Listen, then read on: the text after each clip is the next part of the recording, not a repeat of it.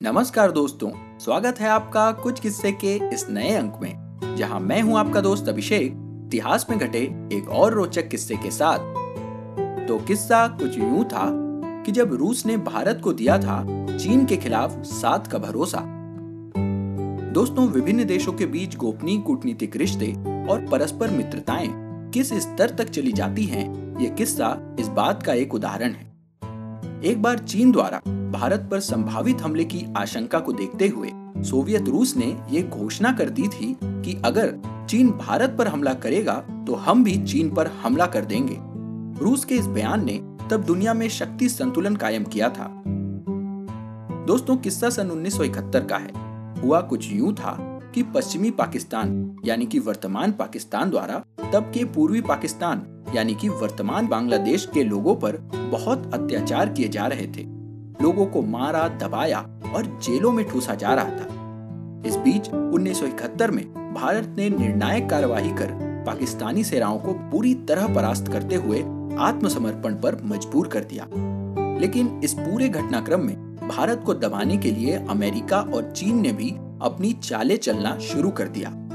America ने तो भारतीय सेनाओं को नियंत्रित करने के लिए अपनी नौसेना का विशेष सातवां बेड़ा गोपनीय तरीके से ही सही हिंद महासागर की ओर रवाना कर दिया। भारत को यह गुप्त जानकारी सोवियत रूस के ज़रिए मिली। अमेरिका के इस बेड़े का एजेंडा था कि किसी तरह भारत को डराया जाए और पाकिस्तान की घेराबंदी से उसके कदम पीछे हटाए जाएँ। उधर जैसे ही चीन को भी लगा कि भारत चारों ओर से घिर रहा है, उसने अपने मित्र देश पाकिस्तान का साथ देने के दृष्टिकोण से भारत पर सैन्य कार्रवाई की योजना बनाना शुरू की। भारत को ये सूचना भी सोवियत रूस ने ही दी। तब तत्कालीन प्रधानमंत्री इंदिरा गांधी ने राजनयिक और विश्वस्त डीपी धर को तुरंत रूस भेजा और संकट आने पर सहायता मांगी। चूँकि रूस तो भारत का मित्र था ही, इसलिए उसने तुरंत घोषणा कर दी कि चीन अगर भारत पर हमला करेगा तो हम भी चीन के उत्तर पश्चिम में स्थित राज्य शिंकियांग पर हमला बोल देंगे। दोस्तों, वैश्विक राजनीति से जुड़े ऐसे ही किस्से हम आपके लिए लाते रहेंगे, लेकिन आज का किस्सा बस यहीं तक। अगर आपको ये और हमारे पिछले किस्से पसंद आ रहे हैं तो इसे अपने यारों दोस्तों के साथ ज़रूर शेयर करें।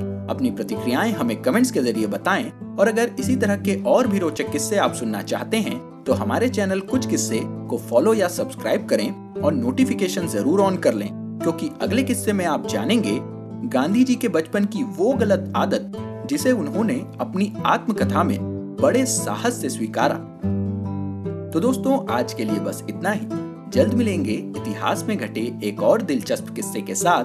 तब तक के लिए अपने दोस्त अभिषेक को दीजिए इजाज़त। नमस्कार, जय हिंद।